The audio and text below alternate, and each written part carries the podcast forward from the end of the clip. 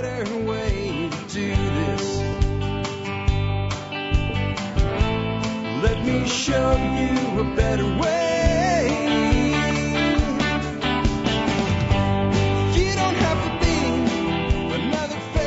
Well, hi, folks. This is Jack Spirko with another edition of the Survival Podcast. As always, one man's view of the changing world, the changing times, and the things we can all do to live a better life if times get tough or even if they don't. Today is Wednesday, October the 12th, 2022. This is episode 3181 of the Survival Podcast. And I have a special guest that I'll have on with us in just a moment. Her name is Jeanie Tatum. She's uh, doing something I think is really cool. She's actually doing sustainable real estate development as a side hustle. And she has a very unique approach to the way she's doing this. And she's here to talk to you about how anyone could go out and do this too. Now, I, I, whenever I hear that, I'm always like, wait a minute. We need to clarify what, what that means. Anyone could, anyone could doesn't mean everyone will or even many people will. It means anyone can. And the way you know that, that something is a thing that anyone can do is that a normal person you know, not some super genius, you know, like Tesla level guy or something, but a regular everyday person goes out and does it and is able to do it. And that doesn't mean it's easy, but it does mean it's doable. And there's so much talk in this community. When I say this community, I don't just mean the survival podcast. I mean preppers. I mean permaculturists. I mean regenerative ag types. I mean pushback against the global elite types. I mean, the whole damn extended community of communities. There's nothing more that I hear about more than we need a community. We need a sustainable community. We need to have a place where we can all go and we grow food, blah, blah, blah, blah, blah, and get everybody together.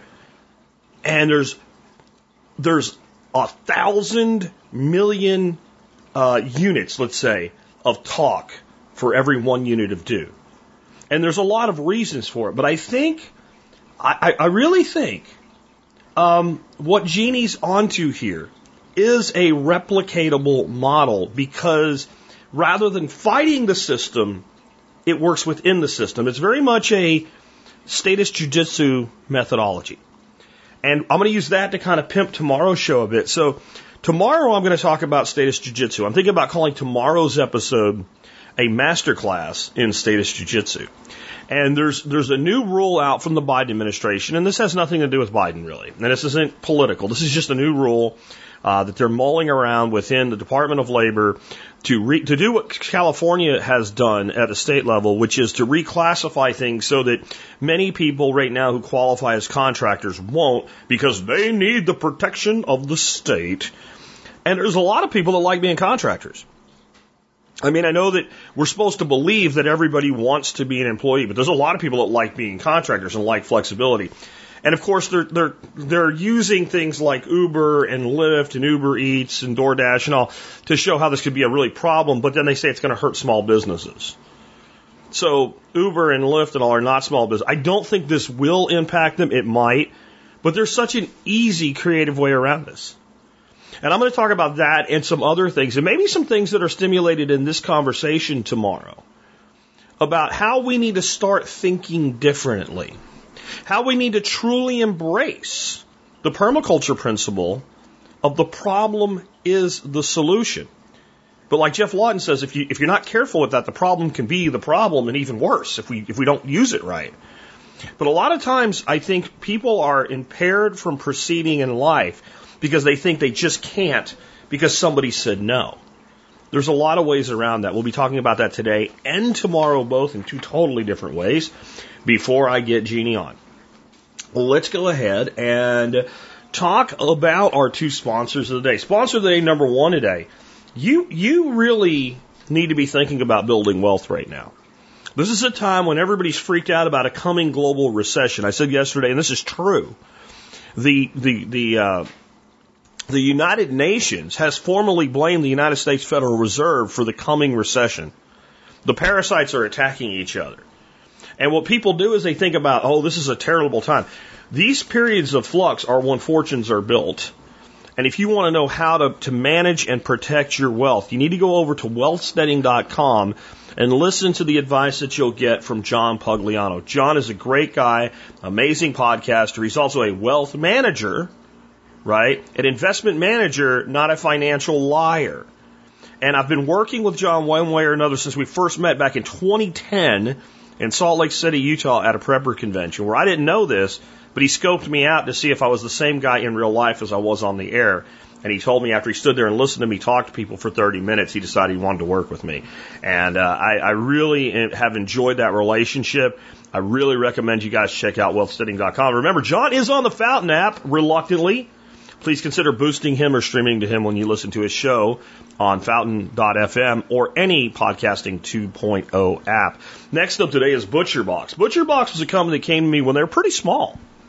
They weren't very big yet. They weren't advertising on network television or anything like that. They reached out and said, Hey, do you want to work with us? And we had to go round and round because what they wanted was an affiliate relationship, which quite honestly at this point would have probably made me a lot more money having an affiliate relationship than a direct sponsorship. But I didn't want to do that. I wanted to reach out and I wanted to create a partnership that would be long term with them and I wanted it to benefit my members. So what I've gotten from them for my members is you get $10 off every month of your box of meat. Now I'm going to tell you something about that approach and why it works. And this is about understanding the power of relationships and, you know, status jujitsu that we're going to talk about tomorrow. They last. Right now, there is no place that gives a discount on an ongoing basis with ButcherBox except the Survival Podcast because we built that relationship the right way. Instead of trying to take, we went to give back. They have continuously supported my events with extra food and stuff like that. They're an amazing company. Pastured uh, pork, pastured poultry, and grass fed beef delivered to your door like having your own personal shopper. I, I, the other thing about them, guys, they don't pay me in money. Well, what do they pay you in? Bitcoin? No. They pay me in meat. I don't take any dollars from Butcher Box. Every month, a box shows up my house full of meat, and we eat it and we stock our freezer with it. Think about how good their quality must be if I'm going to take meat as payment versus money as payment, because you know me, I like money. Anyway, um, before I go ahead and bring uh, Gene on, I, I want to uh, again remind you guys that this podcast sounds better on a podcasting 2.0 app like Fountain.fm, and I'm going to have a, a, something that a lot of you are going to be really interested in buying from me that I'm going to announce either this weekend or on Monday morning. It's going to be very limited in quantity. It's something that we did a long time ago, and I still have many of them, but they're not available. They're made out of metal, special metal, and there's only going to be like 10 of them available. They're going to come with kind of a handwritten note of thank you, but we're going to game the system a little bit on Fountain FM. In order to order one of these from me, you're going to have to have a Fountain.fm account. You're going to have to have it funded, and you're going to pay me by boosting the show because we're going to knock Adam Curry off that perch he's been sitting on, occupying the top three places in the Fountain support apps and pushing me always down to number four, number five. Now, we fell off a lot during the rewind week.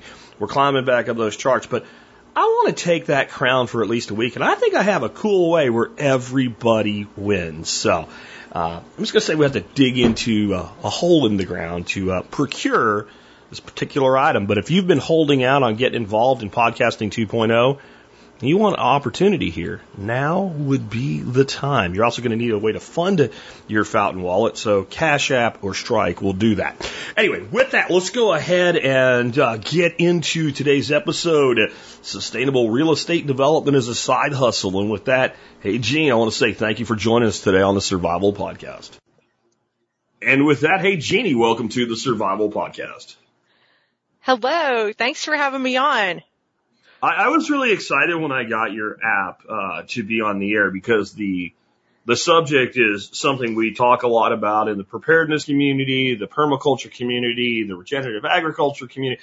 I, I said in my intro today that we probably talk about it with a thousand units for every one unit of doing. So someone actually doing it, uh, that's that's that's something exciting to me that I want to talk about.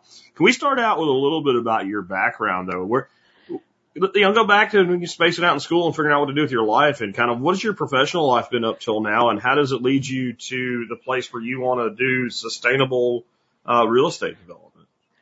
Wow. Um, back in school, I was mostly in the principal's office, um, most of my childhood. Um, um, my parents were older. They were from a different generation, probably your grandparents' generation. So my parents were born in the late 1920s, early 30s, spent their childhood kind of similar but different. My dad grew up on a really big working farm. My grandfather ran a farm for a mill community and he fed about 700 people from this farm. He used the Carver f- small farm model, which is um, I've learned a little more about. I never got to meet my grandfather. I wish I could ask him some of these questions, but they had livestock, they had produce, they had everything a small community of mill people would would need to survive, and he ran that during the 30s and the 40s during the war, and up into the 50s. So my dad grew up in this situation where he had to do a lot of farm chores. He loved working in the garden. He did not like working with livestock, especially hated chickens. Um, my mom grew up in a very different setting. She's from a mean group of uh, little tribe of Scottish people up in East Tennessee and grew up. Her mother died when she was younger. She was raised by some grandparents who were really mean. So she wanted to get away from the farm and never go back. So when I was a kid, I wanted, you know, I mentioned a couple of times, I want to be a farmer. And my dad is like, no, there's so much work involved in that. You don't, you don't know what you're getting into and you'll be poor. And, um, my uncle was still farming full time and, you know, had no livestock because it's cheaper to buy your eggs at the store. Um, he was, a, he got out of the, all, I mean, my grandfather built a dairy farm on his retirement farm. Grand, you know, uncle didn't want anything to do with that my dad really didn't want anything to do with the land. He joined the army when he was a younger person, served in Korea, and was one of the youngest infantry company commanders in Korea. So oh, wow. he wanted to, he really wanted to, nothing to do with the farm. And, but he always had a big garden and everywhere we lived, we lived a lot of different places because he retired from the military when I was younger and became a full-time Southern Baptist minister. So and if you hear salty vocabulary from me here, people just understand ministers' kids are like that. I work in the army, so you yeah, know, yeah. I work for the army now. I'm a civilian, but uh, yeah. So always grew up helping in the garden. He was very much into you know technology and through through through chemicals. Um, loved his Sevin dust and his um, always. There's always a lot of weeding going on. It just seemed like really hard work. And I guess, you know, we moved up to Kentucky when I was about 13. I ended up, um, in a performing arts school. Turns out I'm a very good singer and got told by everybody you need to do this for a living and got a lot of scholarships to go to college. Ended up in Nashville, Tennessee. Um, studying commercial music and got arrested this was the critical turning point for me. Got arrested for stealing a police officer's hat right off of her head at a concert. So the warrant said.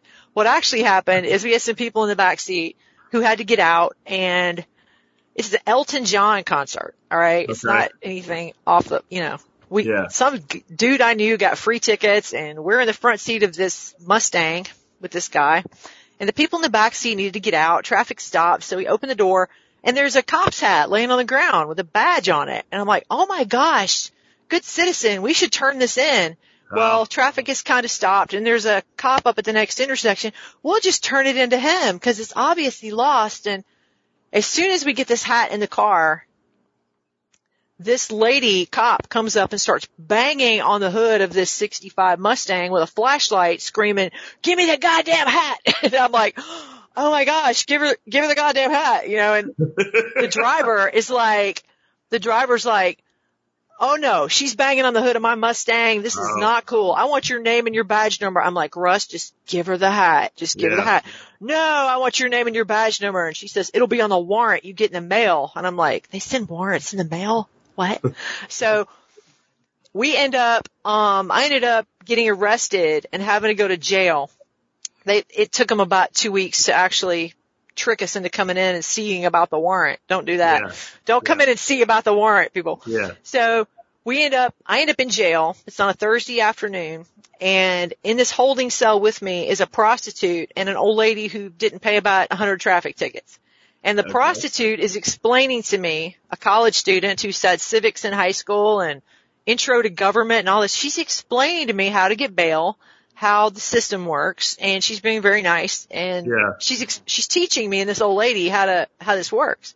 And I was sitting there thinking at the moment, I should know, I should know this stuff, you know, I should be better than this. I should know this. So long story longer, I got bailed out and my dad bailed me out and the charges ended up getting dismissed because she technically is not supposed to seize the driver's license of a passenger. That's what caused the charges to get dismissed. So Okay. how to keep my, you know, how to keep myself safe from this kind of thing. So I was a music major, didn't really like my classes, loved my humanities classes, ended up changing my major, which, hey, they take your music scholarship when you, when you do that. It's not like playing basketball or football. So I had to find a job. I got a job, ironically, at campus police and went through a whole lot of uh, SWAT takedown methods classes and had to wrestle with drunks and ended up working for the sheriff's department on an internship.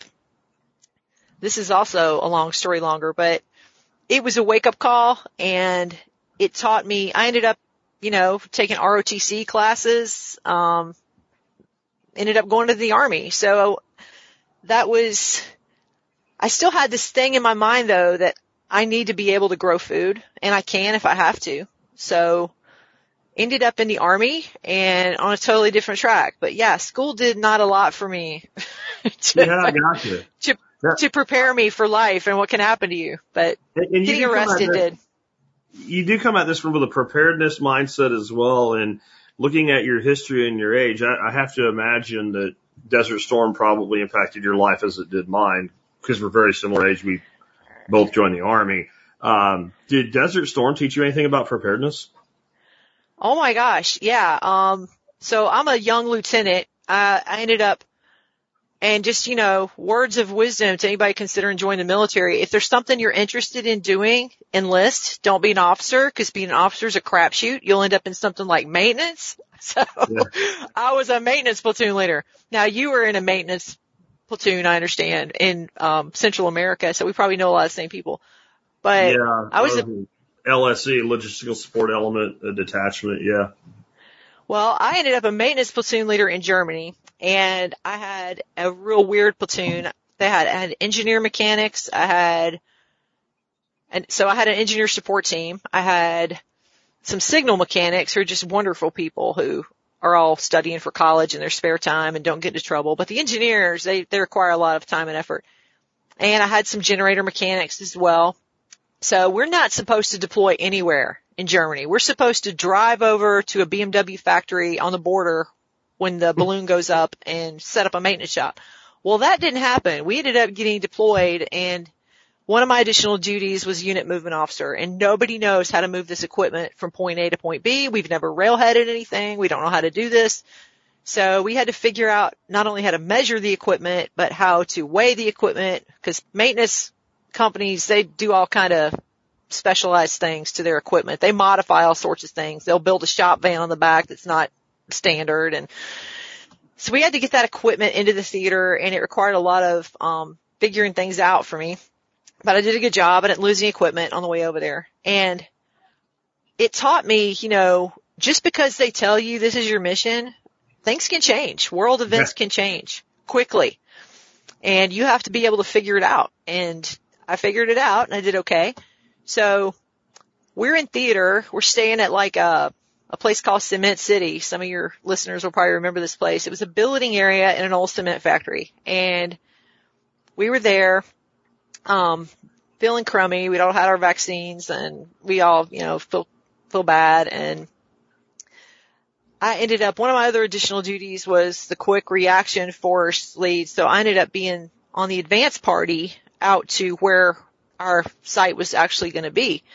And when you're in, you know, Riyadh, Riyadh looks like, uh, like you expect Saudi Arabia to look. It looks, you know, it's very sandy. It's, you see some camels, you see some people wearing, um, tablecloths on their head. Um, it's like you expect the desert to look like.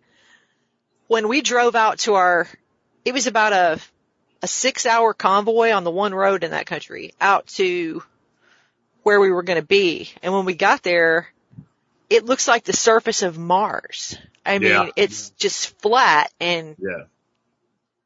Nothing. flat red ground with cracks in it and there's like one tree out there. Yeah. One.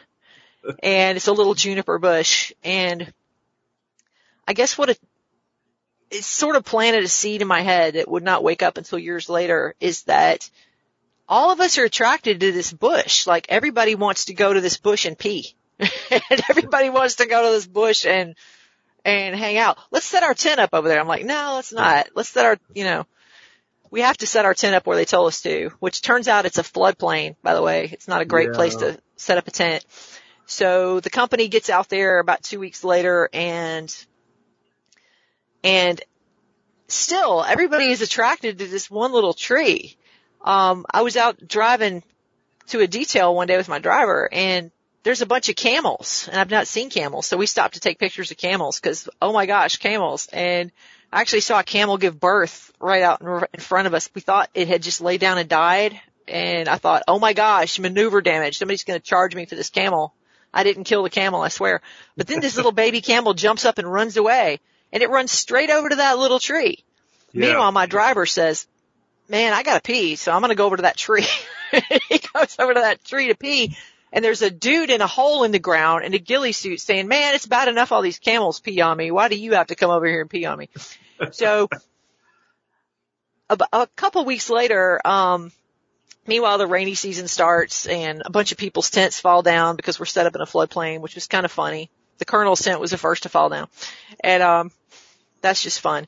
But I had to take my engineer support team up north to an even more remote area, um, cause that's where the engineers are and they're getting ready to do the breach and we have to get all their equipment ready to do the breach. So I move up there to the middle of nowhere, me and a warrant officer and some, some dudes and I learned, you know, there's, we don't bring porta potties with us in this situation. And we're just Humvees and the, fighting deuce and half with the, the 50 mount on the top and Yep. that's all. So, and some shop stuff. And we're supposed to be relieved by some National Guard company in a few weeks. They're going to be there. So we're not setting up permanent camp. Well, soldiers start coming up to me and one of them says, Hey, where are we supposed to take a crap? And I'm like, well, I take a crap right over that little hill over there. That's a good place for me, but you know, holler before you go over there. If Yeah. you see me with my poncho on, you know, don't, don't talk to me. So, um, cause that's how we do that. that's how the females roll. We put on a poncho and do that. So it's our own little portable potty that we carry around with us so nobody can see us. So months later, months later, it's like summertime. Now this was like winter when we were up there doing that. It wasn't terribly cold. Months later, I go back to this place and now they built a log base there. It's a big log base and our quartermaster unit's there. So I have to go there and get parts. And I look and I knew where we were before because it was the high ground because I was the first person in there. So I picked the best spot, which was high ground that overlooked everything and the border and I could see, get good visibility. I come in there a few months later and it's summer. It's like 150 degrees outside, you know, and I look over there and there's all these plants growing where we had pooped and peed in this little spot That in the middle of happen, yeah. nowhere. Yeah. And it planted seed in my greening the desert with Geoff Lawton and it made perfect sense. I'm like, oh my, all that place needed was a little nitrogen. All that place needed was a little carbon. Yeah. And still, you know, I saw greening the desert years ago, um, and I was in no position then to act on it, but it still, it planted that seed. And things happen in the meantime. Like we went through a really bad hurricane in North Carolina. Um, my ex-husband had just gotten out of, um, off active duty. He was in going to grad school and we lived in student housing and I had just been out to my parents' place to fill up, to help with canning season and fill up the trunk with, you know, produce and take back to the other students. And we get this hurricane called Fran and it literally blew down every tree in North Carolina. I mean, it had rained for about two weeks before the wind started blowing. the trees all fell down and there was no access. We had no road access for probably two weeks. We couldn't get in and out and we had no power. And of course we have to boil the water with what? Everybody's propane ran out after a couple of days. Nobody has Yeah. charcoal. And I had this cool little thing called a charcoal starter. And like you, you start coals in to put on your grill. Yeah. We just happen to have one and you can burn damn near anything in that thing. I learned. Yep. Um, you can burn, It's a little mini rocket stove, basically. yeah, it's a little mini are. rocket stove. So there's all these fallen trees everywhere and punky wood laying around and I would just put that punky wood in there and put some junk mail on the bottom of it, light it, and I could boil a stock pot of water. I could, um, I could cook, I could make coffee, and all the neighbors start coming over and saying, how, how does that work? How do you do that? I said, here's how it works. You get this five gallon bucket, go out in the woods and bring me some of that punky wood and I'll show you how it works. Yeah. So I was boiling water for a lot of people. And I mean, we had two babies at the time. I was having to boil diapers. I was having to, yeah, I cook in that same pot, but you know, you boil it. So you boil it. It's all right. You boil it. And, and it was a wake up call because I had food. I had just been to the farm. I'd made a bunch of baby food. Um, there was a lot, enough food for us and it taught me I need to be prepared for this. It didn't teach me I need to be prepared for everything, but it taught me I need to be prepared for a power outage. So I know how Yeah. to do that. And, um, so I guess that's, I guess that's Yeah. a, a Well, long way it around. It points to what I call commonality of disaster, right? So the, the idea that you're going to prepare for this event or that event is really, it's like saying you know the thing that the universe is going to surprise you with. Which, Oh, yeah. you know, that's up there with tell God your plans. You don't. Make them laugh, right? Like, oh, okay, I see how that works. Like, so the commonality is we deal without water, food, shelter, comfort items, medical care, outside assistance, right? Monetary shortages, inability to procure things either because we don't have money or because the things aren't there. And it's the same. It doesn't matter the disaster. It's always the same things because humans have about six primary needs. So we prepare to deal with the loss of those six primary needs. And then, you know, you can still get hit by a nuclear bomb and it doesn't matter or get run over by a gravel truck and you're just as dead. But otherwise, if you're still breathing and functional, you can probably figure stuff out. And that's what you had was, and more than stuff you had, you had knowledge. Like, I wonder how many people were sitting in that same situation. They had a charcoal starter. They had punky wood laying all over the place. They didn't understand that if they just stuck it in there and lit it, that they would have this, you know, very intense flame that will boil water fast. That's, you know, and like as soon as you said, I'm like, yeah, they're like a, they're like a miniature rocket stove, not quite as efficient, but they work on the same principle of channeling air. But with, with all of this in your background, how does this quest for preparedness, this interaction with nature, observe and interact with nature type thing, how does that lead you to real estate development?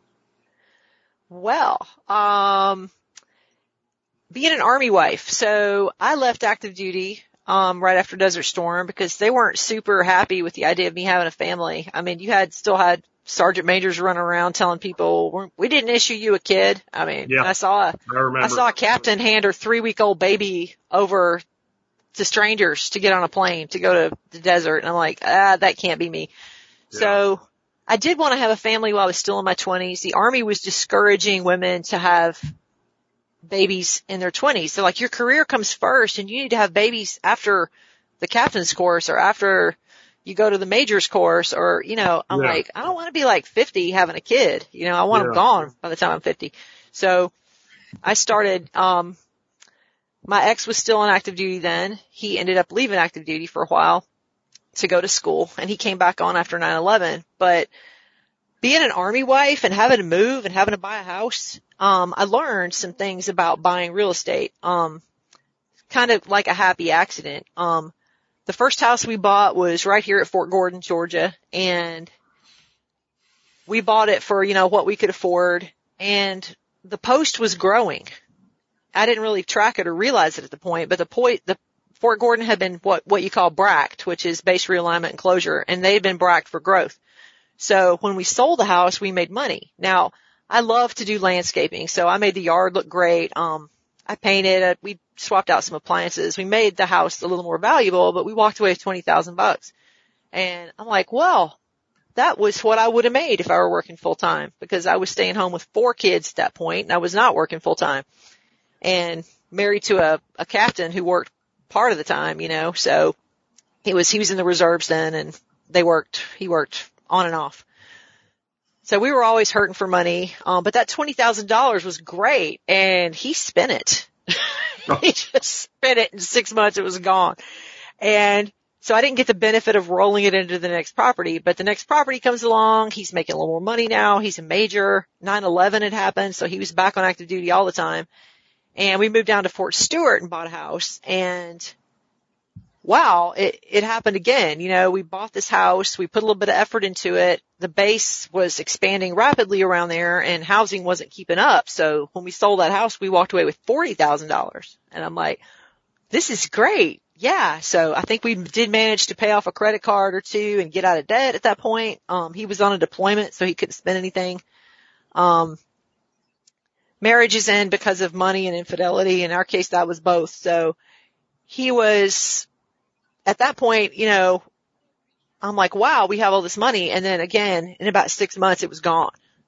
So, but I'm learning. I'm learning about there's this thing called base realignment and closure. And if you pick the right, so I was thinking at that point about getting divorced very strongly because of the infidelity and the money. And, but I had nowhere to go. I had a political science degree. I hadn't worked in, you know, maybe eight, ten years at that point and a political science degree is useful in some cases, but you kind of need a graduate degree to go with it if you're going to make money. And my military experience, I figured I should probably work for the army. There were some jobs at Fort Stewart that I could have done that I could, that ended up not being able to do because we moved. Um, I started planning for my next job and his follow-on assignment was supposed to be, he took, did a little short tour in Korea and his follow assignment was supposed to be Fort Bragg. So we're building a house at Fort Bragg and I got to work with the builders and learn about what can go wrong with that. And halfway through that, his orders changed. We had to go right back to Fort Stewart. So, but again, base realignment and closure, Fort Bragg was growing. So they were happy to give me my earnest money back because the house had increased in value by around 50,000 before it was even built. And I'm like, this is a thing to watch. If I only I had money to invest in something like this and were an investor, I could probably do that.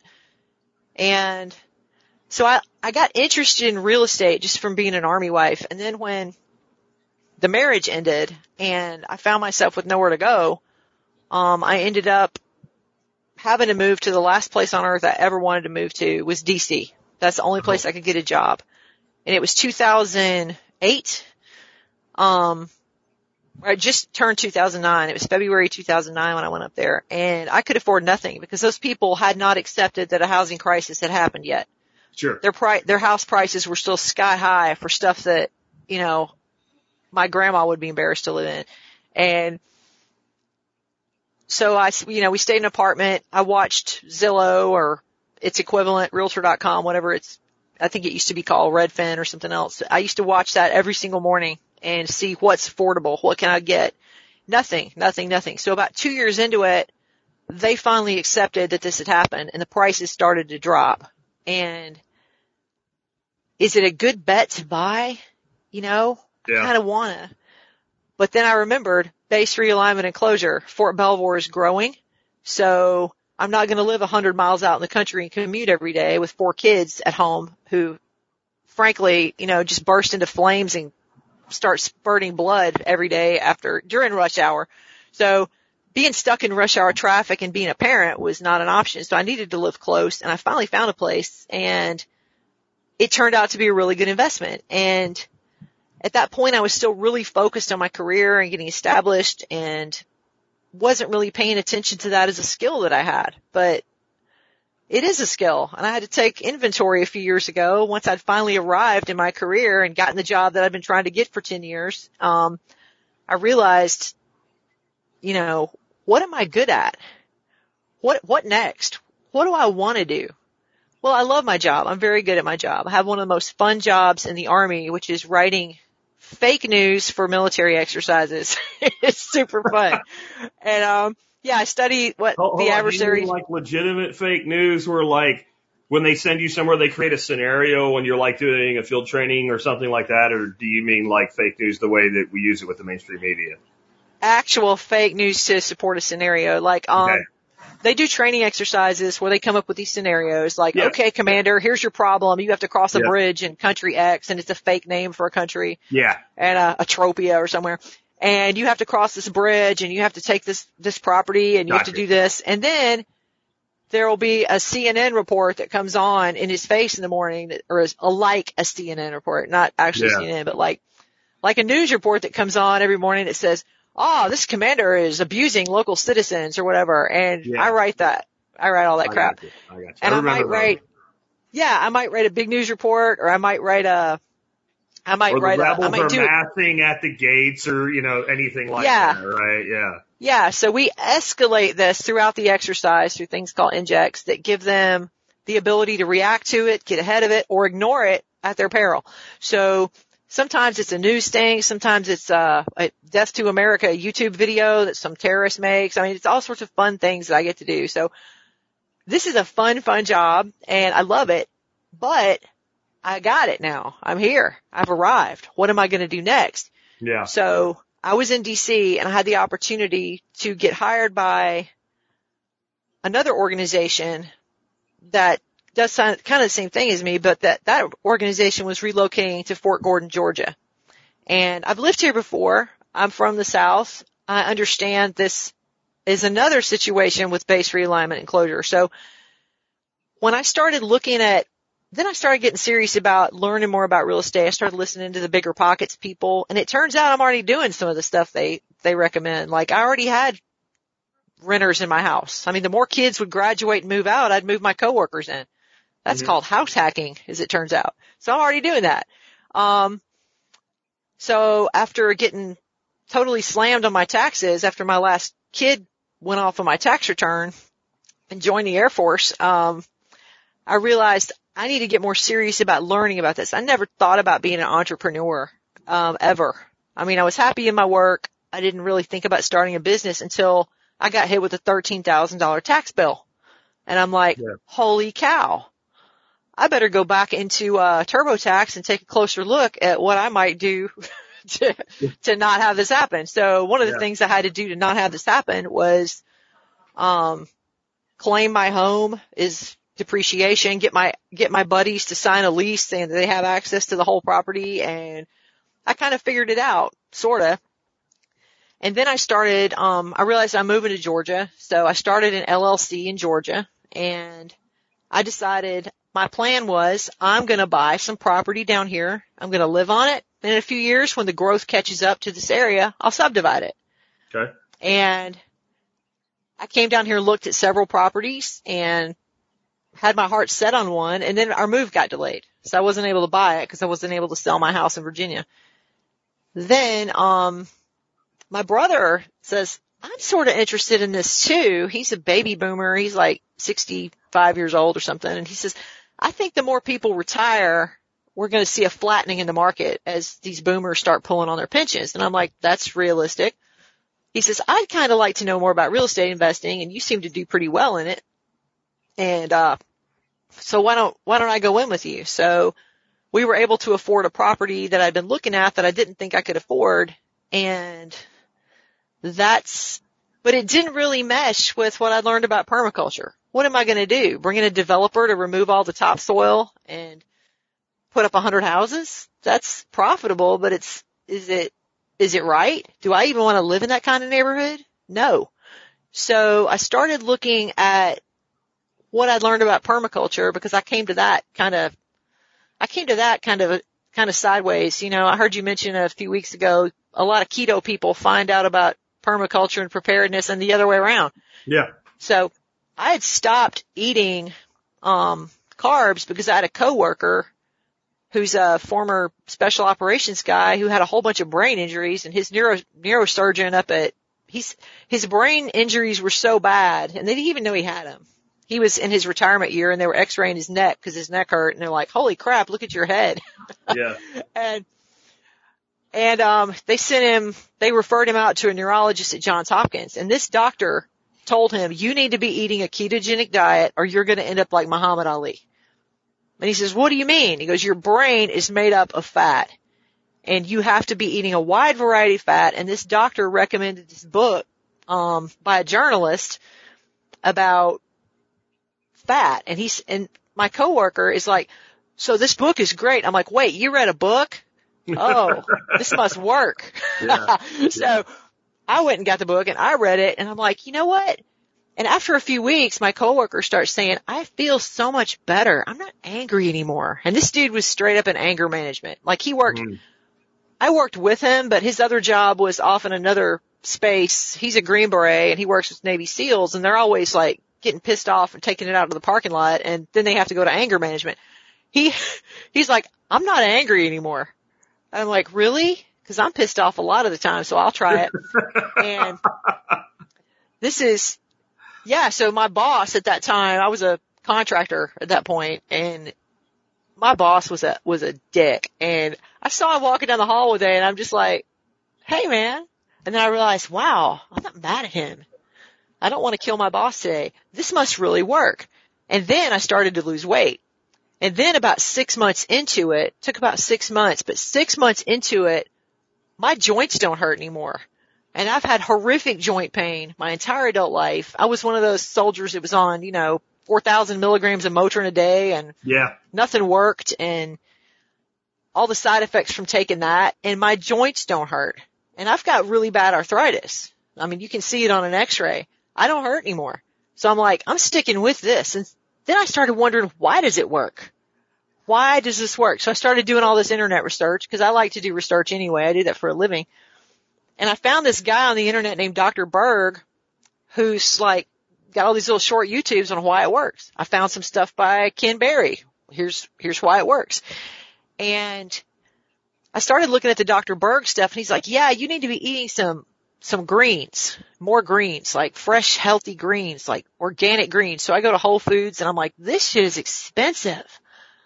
So, but I'm like, well, I can grow flowers and I have this beautiful landscape. How about I throw some lettuce in there and see if it works? And it did.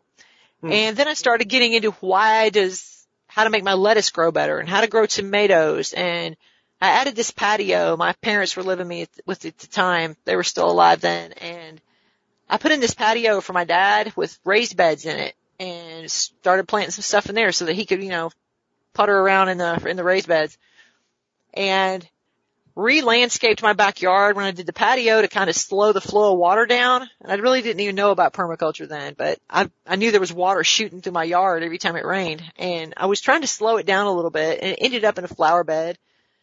And then I start getting into, wow, this is starting to make sense. So I figured out, um, I started getting deeper into the permaculture thing or into the gardening thing. Meanwhile, I'm looking at all these things in my feed and I'm looking at how to find pasture raised eggs at not 10 bucks a dozen because I was also, Dr. Berg al- al- also said I had to buy pasture raised eggs. I'm like, where do I buy those? And so I'm looking for that. And because I'm searching these two terms, gardening and pasture raised eggs, this guy named Justin Rhodes keeps popping up in my feed. Like, you gotta, you gotta learn about permaculture chickens. And I'm like, all right, finally, after being beat over the head by Google, I looked into this permaculture chickens thing and I'm like, holy cow. I'm not allowed to raise chickens here in Fairfax County without paying a chicken permit. And I've got a neighbor who I knew was going to be a big no-go with that.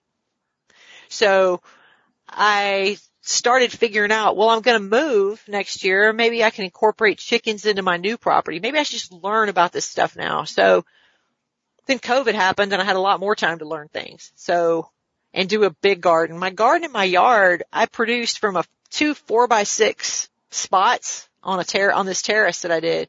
I produced like 30 gallons of strawberries. Yeah. I was on next door saying, "Hey, come pick my strawberries. You know, bring your kids. It's a fun COVID activity to do." And I got people there buying strawberries for me. I don't really need the money. I just want to see if it worked, and it did. And then they get there and they're like, "Wow, you've started a lot of tomatoes." I'm like, "Well, we don't know what's going to happen with this COVID thing. Uh, I could sell you some tomato starts. I've got about five different kinds, so they're buying tomato starts from me." So then I started getting interested in market gardening. Like, is this something I could do? Is it, is it realistic? And a lot of the time I'm looking at these people's videos, I'm thinking, you know, I wish my life had been different. I wish I'd married somebody different. I wish this hadn't happened to me. I wish, I wish I were married to somebody like Justin Rhodes who, who goes out and works all day and then I could just can food and wah, wah, wah. And you know, I was learning about composting at the time and I read a book called Compost Everything by this, uh, David the Good guy who's fun to watch and, and a good writer. He's funny. And he has a shirt called Compost Your Enemies. And I thought at the time, you know, that's a good thing. And then I started thinking about all this regret that I had and how if only I'd been able to start a small farm, if only I'd married somebody different, if only my life had been different, when, when, when. And I realized at that point I could compost my regret. Hmm. And that was, that was the big game changer. Regret is a waste stream. It's just shit. And you can compost that shit. you can turn it into something good. You can compost your pain. You can compost your anger. You can compost your regret. They're all just waste streams in your psyche.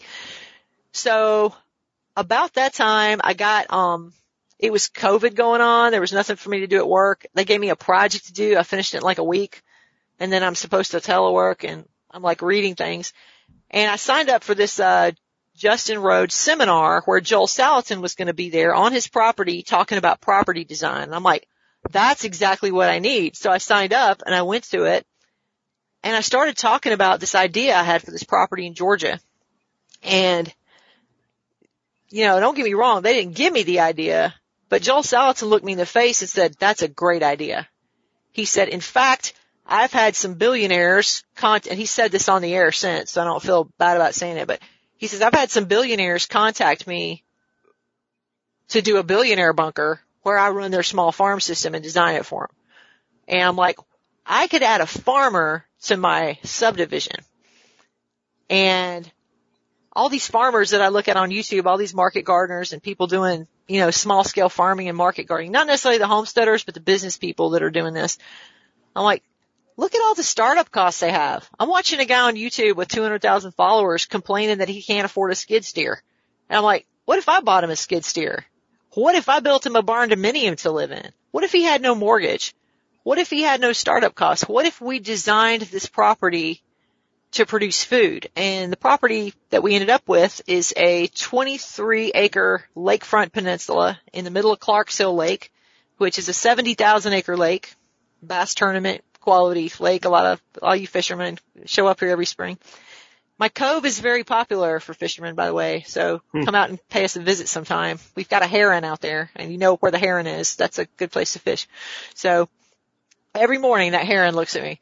Um, so we ended up with this property, but the neck of the property is not waterfront. I'm like, well, I'm trying to figure out how many waterfront lots I can get. I want them to be an acre. I don't want them Yeah. to be, I don't want them to be too small. I don't want to cram a bunch Sure. of people into this peninsula. You don't move out to the country to live on top of your neighbor.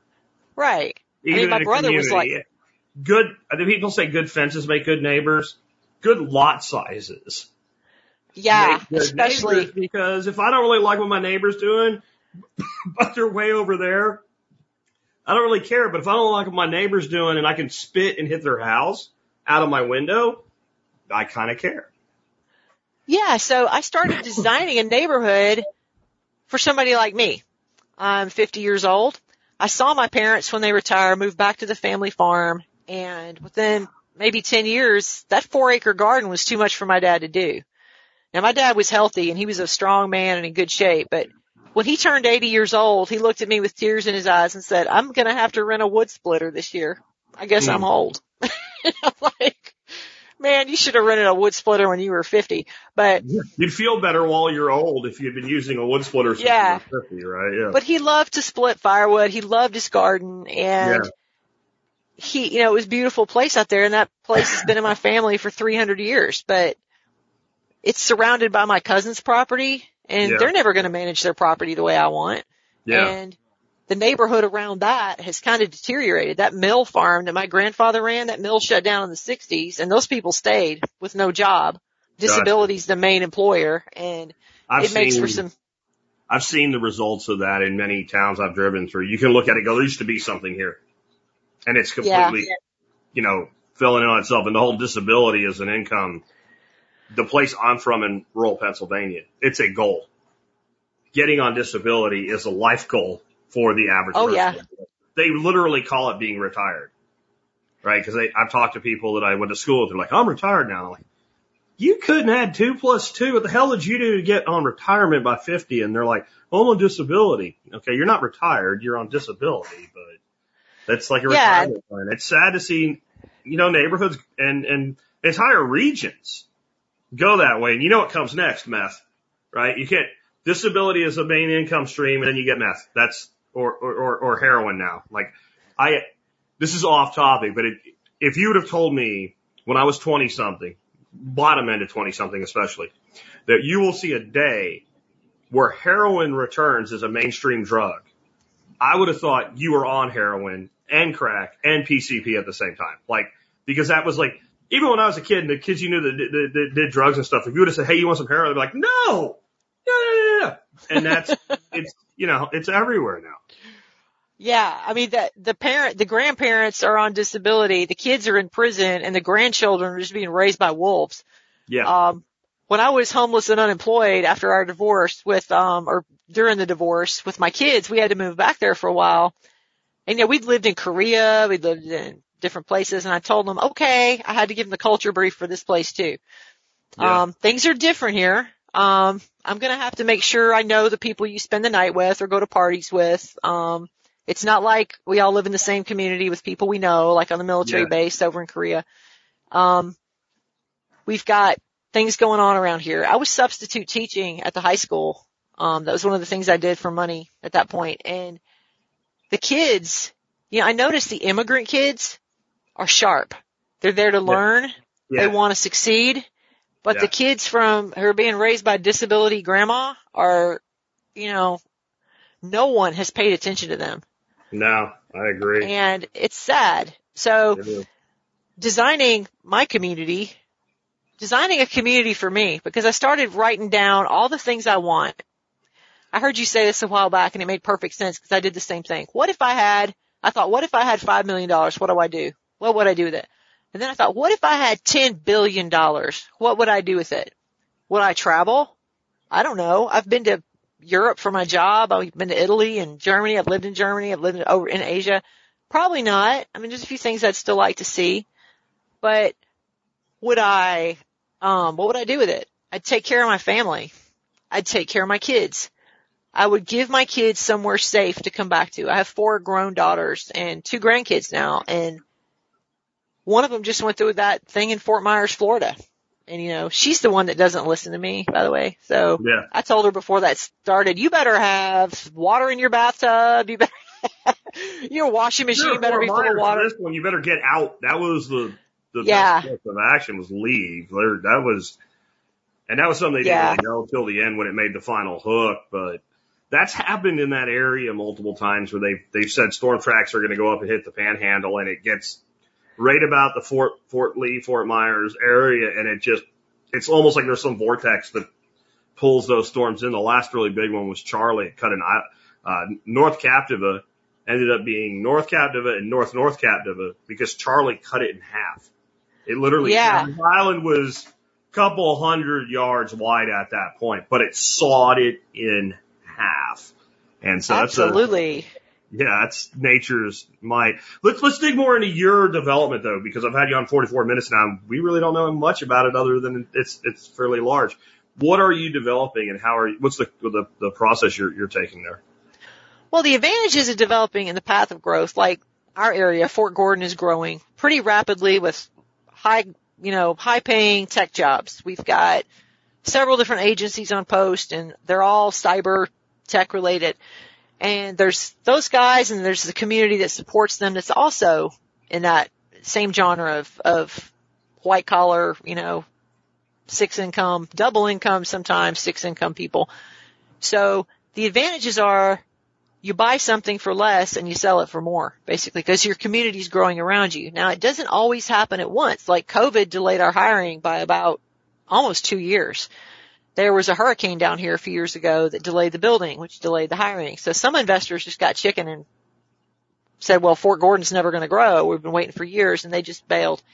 But the, I mean, you have to be patient, but the advantages are you do get a return on your investment. The disadvantages are your zoning and planning boards are going through a transition and they're trying to figure out how to do new growth. And sometimes if you're a new developer like me who's never done this before, they're likely to say no to everything you say.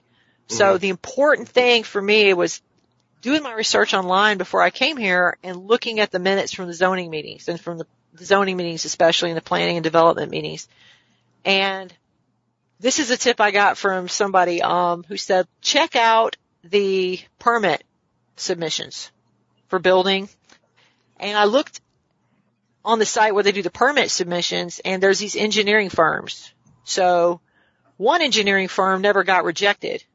Mm. So I called them and I said, Hey, I'm thinking about doing a development. And they said, good thing you called us. We're the very best. And I said, great. So I showed them the property. I said, how many one acre lots do you think you could get off of this peninsula? And they said, they looked at it and they came back. They did a plan, which I have to pay for, by the way, but they said 10 or 12. They said 12. We think we can get 12. Well, two of them were down near the entrance and those aren't necessarily waterfront. Yeah. They said, do you want to include th- this property as well that's near the entrance? And I said, you know, it's not waterfront. It's not going to test for septic. It's got some soil issues. I think the best thing to do with that is to make that our horticultural space. But it's the makes entrance it to the buffer. neighborhood. It makes it Yeah. a buffer to all the houses, right? Yeah. It does. So you drive in, you see a, it has to be a beautiful barndominium. There has to be, you know, some stone columns and it has to look sharp, but, and things I've learned about permaculture from like stuff you talk about, water storage, wicking beds, those don't have to be IBC totes, y'all. Those can be No. stone terraces and waterfalls and we can bring in the pond guy and other people to make Yep. this look really great. I follow his and, and channel by the too, way, so. you know what it looks? You know what it looks like when you surround IBCs with stone? It looks like stone. oh yeah. Right. It could be It anything does. there, right? Yeah. It does. We're going to probably put these in on terrace to follow the path of because it's it's slopey and it's contoury, Yep. so there's no point in putting a lot of geometrics in there. We can use that slope. yeah. But you know, you store the water uphill, you move it downhill. You have some beautiful systems for where you know you can turn the fountains on when people drive in for events or whatnot. And there's another place over there that I'm going to put. Um, so I figured out where I'm going to put my community event center, which is actually a revenue generator because people pay a lot of money to have their wedding at the lake. So Yep. but that's an inconvenience for the residents. So I was looking at the whole HOA thing, you know, I was looking at some other neighborhoods. You kind of want one as an investor, but you hate them as a, as a resident. I'm going to pay somebody to tell me what color to paint my front door. No. So how do we make this something that people want? And I just seen Geoff Lawton talk about his echo community and he's talking about these covenants. And I'm like, sounds like Geoff Lawton has an HOA. Kinda. But everybody wants to live in Geoff Lawton's Echo Village, right? So how do I make mine a little more like that? So I figure the revenue from the clubhouse and the event center can actually be paid back as dividends to the residents. So now your HOA pays you. What else can I do with that money? Well, I can put permaculture systems in yards because I had a beautiful permaculture based landscape in Virginia where Karen is walking by my house saying, what are those plants between your roses? And I'm like, that's lettuce, Karen. it's pretty. She says, I thought lettuce was round and grew in rows. I'm like, no, there's about a thousand kinds and most of them Yeah. are pretty. So I had a beautiful front yard with, I mean, when COVID happened, I planted about a thousand beets in my front yard and everybody's like, what are those? They're so pretty because they're surrounded by roses and yeah. shrubberies and other things. Nobody knows they're beets. Sweet potatoes along my driveway trimmed up into a nice little shape. Nobody knows. So you can do these things in people's yards. And if you're my age, you're not, you know, some people my age look at the homestead channels and they look at that stuff and they say, I wish I could, but I can't. Like my spouse is not going to live out in the middle of nowhere or I can't have a bunch of IBC totes in my yard. My spouse will lose their mind or I can't make everything out of pallets. You know, I can't do that. So I just sawed up some pallets this weekend, by the way. So I actually have, but, um, some people are in situations where they want to live more like this, but they just, they, there's something holding them back. They can't. Or maybe they have a physical condition. I mean, I'm setting up my entire neighborhood to be handicapped accessible because I saw what it, I've been in a wheelchair for three months when I broke my foot. It was awful. Nothing, there was just a lot of ways to not get around and get messed up in a wheelchair.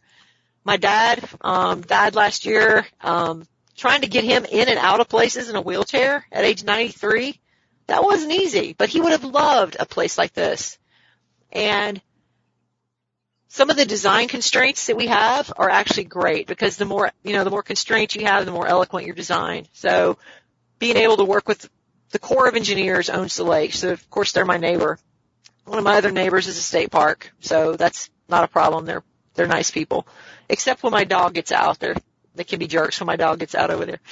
But being able to, um, the Corps, for example, wants me to keep a buffer around the neighborhood, an eight foot buffer, because they don't want to deal with individual dock owners. So the neighborhood has two docks already pre-permitted, a permitted swimming beach and a boat ramp. So that's what I get.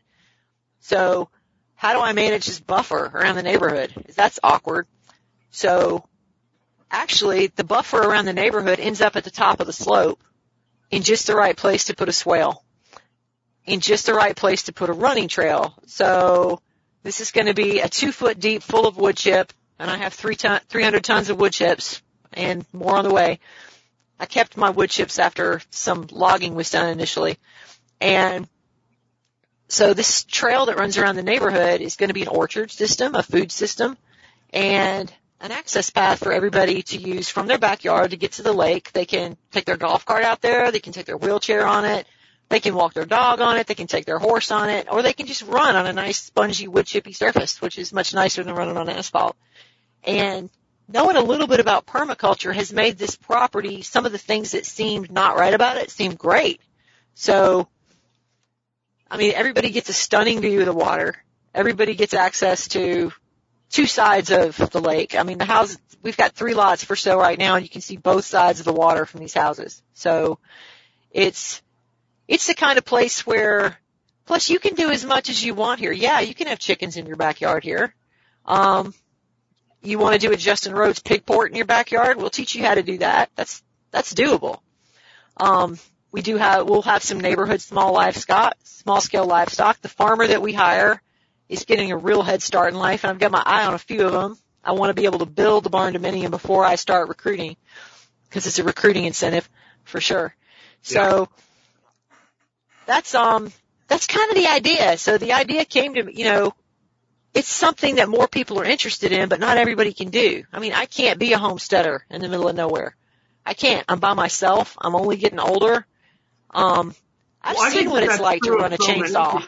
I think that's true of so many people, and I think it's why the type of development you're talking about is, is so necessary and needed now. And you know, people say it's expensive. It's expensive to buy a house, period. So why not buy a house where you want it? Now, one thing I want to ask you, you mentioned like these 10 lakefront lots, but you also mentioned, I think you said the whole property was 27 acres or something. Um, 23 acres, yeah. 20, 23 acres. So is it only waterfront lots or like, are those like the premier lots and then you're going to have other lots? I mean, that would be. They're all, it's only waterfront lots. This neighborhood will have maximum 12 homes in it and two of those are not for sale. Two of those, I mean, one of them's mine.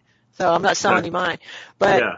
Two of them are actually going to be vacation rentals that aren't on the water, that are sort of behind the barn, but they can still see the water. So I'm only selling the waterfront lots, but um, the other acres, the other acreage in the neighborhood is green space. It's food, it's food production, and it's some of the things we do with small scale livestock management. Um, I have uh, permission from the power company. We have a electric co-op out here where their decision making process is dude who comes out to talk to you, not like Georgia Power who's, you know, you have to go through lawyers and whatnot. So I said, hey, can I graze some small animals on this easement? I've got about 10 acres of easement. And he's like, yeah, why not? I don't want to have to cut it. Sure. like, because sure. I would have to cut it anyway because it's my power easement. So he's like, yeah, sure, we don't care. It'd be nice to have some sheep out there. So small scale livestock, there's plenty of farmland nearby to lease as well and about 700 acres of Corps of Engineer land to hunt on. There's plenty okay. of hunting out here. you can literally sit on your back porch and pop off some deer. And I've had some hunters out here this weekend, some dudes I work with who got a buck, and they said that wasn't the biggest one they saw. So they That, built my chicken coop. that that's very cool. Um, so let me understand how this will work. Then, are you selling a lot and then the person builds, or are you building and then selling the house? How, how are you going to handle taking residents on? We're doing a combination of both. Now we have three lots listed right now, and we're not listing any more for four and a half years because I want that area growth to catch up with us. Okay. So the three lots that are listed right now, we have one under contract, and we'll see how that works. So you know, I don't believe in anything until I sign the line, but that's under contract right now. They look like solid people. Um, one, I've had a builder approach me and say, "Hey, can I build on that one?" And yeah, you can. So nobody's bought that house yet. It's a builder who wants to buy it and sell it. And then the third lot is still up for grabs. So be flexible, you know, find a builder that you trust. Um, find some people that, you know, find people in your network that are interested. Um, you don't have to build. I mean, if I were looking at this type of neighborhood for myself and I were still up in Virginia and couldn't move here yet, I would invest. I mean, I would buy a lot with my self-directed IRA and not live on it. Because you can't live Sure. on it till you're 59 and a half. But you can build a house on it and rent it out as long as you got a property manager.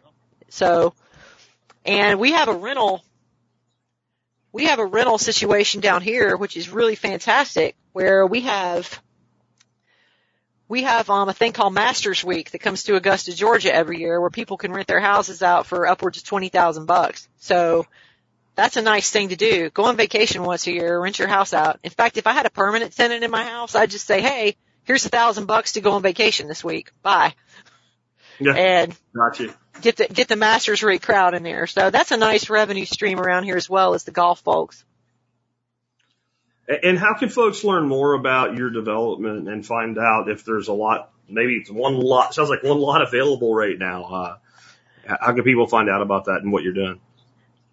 You can check out our website. It is thepointclarkshill.com and it's got um, some contact buttons on there. I'd use the email contact button. I don't always have my cell phone at work because of where I work, so it's better to email. The email address is on there down at the bottom on the contacts and check out the development plan while you're there. Look at the plats. The plat is up there on the site. There's some nice photos and just learn more about the area. Columbia County is a great area to live in. Evans, Georgia is uh, voted one of the best places to live in America in 2020. I think it was the best place to live in America in 2020. It's only about 10 miles down the road. You're close enough to civilization here to be convenient, but you're far enough out to still enjoy that beautiful big lake view and the nice country drive into work every morning. It's nothing like commuting in DC for sure. So Yeah, yeah.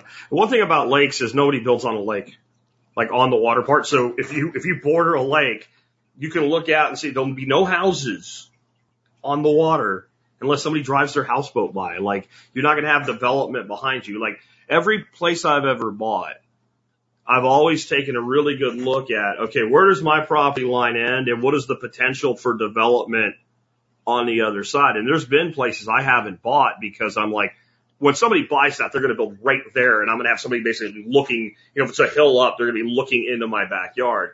When you're on water, that that's just not going to happen. And then if you have additional land that is uh, Corps of Engineers and things like that, you're not going to have that either. So, very very cool.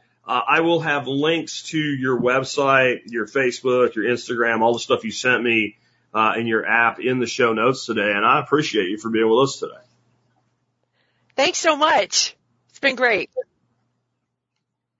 Well, with that wrapped up, let's go ahead and remind you guys how you can help support the Survival Podcast and the work that we do. A couple of ways to do that. One would be do your online shopping beginning at tspaz.com. That's T-S-P-A-Z, tspaz.com. Um, you can find all the stuff that I recommend, and everything I recommend is something I own, I use, I, I bought it with my own money, I would buy it again, or it's not there. But no matter what you buy, and apparently there's some kind of big sale going on over at the Amazon world right now, no matter what you buy, as long as you start your shopping at tspaz.com, you help us out no matter what you buy. Now let me tell you about the item today. It's the same one as yesterday, so I'll go real quick with it. But it's a book by a guy named Fred Pearce. It's called The New Wild, Why Invasive Species Will Be Nature's Salvation. Um, again, I just want to reiterate, I think this is a fascinating subject. The book is a good read. It's an education on a, a part of environmentalism that really needed a work like this. But what it more is, is a way to train your brain to the pattern recognition that has become the modus operandi of that which masquerades as science in 2022. If you read this book, you will become an expert at deciphering scientific bullshit even more. I know some of you are like, I already got that. You have no idea the door that this will open for you and understanding how things get repeated in, in, in, study after study after study, but nobody ever actually did the thing that's, that's, that's in the study. And then somebody cites the legitimate study with the illegitimate claim, and then somebody else does it and somebody else, and then everybody knows, and nobody's ever proven it. There's so many examples of that in this book. It, it's it's literally amazing, and it's a great read, and it'll change the way you look at ecology as a permaculturist and someone's concerned with sustainable development, regenerative agriculture, what have you. Uh, next up, the other way you can do uh, support this show is become a member of the MSB. If you've never looked into it, just go to the survivalpodcast.com and and click on members or slash members, either way. And if you do that, you'll find out all the cool discounts that you get and all the other benefits you get for a, a, measly 50 bucks a year. 50 bucks a year, support the show at about 20 cents an episode, guys, and you will be able to uh, get all those discounts and get your money back. The other way you can support us, try listening to us on a podcasting 2.0 app like fountain.fm. And then you can stream us sats, you can do all kinds of other cool stuff. And remember, Remember, something's coming kind of cool next week, and you'll have to be using that if you want to participate in it. And when you find out what it is, and you ain't ready to go, and I put the thing up for sale, and it's the first 10 emails to come in, and you don't get to be one of them, you're going to be sad. That's all I can say. With that, I've wrapped things up. I want to again thank you for tuning in today. Remember, tomorrow we're going to talk about a master's course in statist jiu-jitsu with the Just Jack show. Then the expert council show will round out the week. And one more real quick announcement. I have the guest form back on the website. Would you like to be on the survival podcast? Would you like to be our guest? Would you, do you have something interesting to talk to our audience about? If so, get on the site, click on guests. So the survivalpodcast.com, click on guest, fill out the form. Uh, if you want to talk about Bitcoin, you know, you can apply to be on a Bitcoin breakout show. Uh, you can use either form for that. There's a form on both the Bitcoin breakout and the survivalpodcast.com. With that, it's been Jack Spirko uh, with another episode of the Survival Podcast, helping you figure out how to live that better life if times get tough or even if they don't. Pull yourself up, they keep bringing you down. Are they gonna bail you out or just run you around. They said you should have a house the American way. A dollar down, a dollar a month, and you'll never have to pay. There's a better way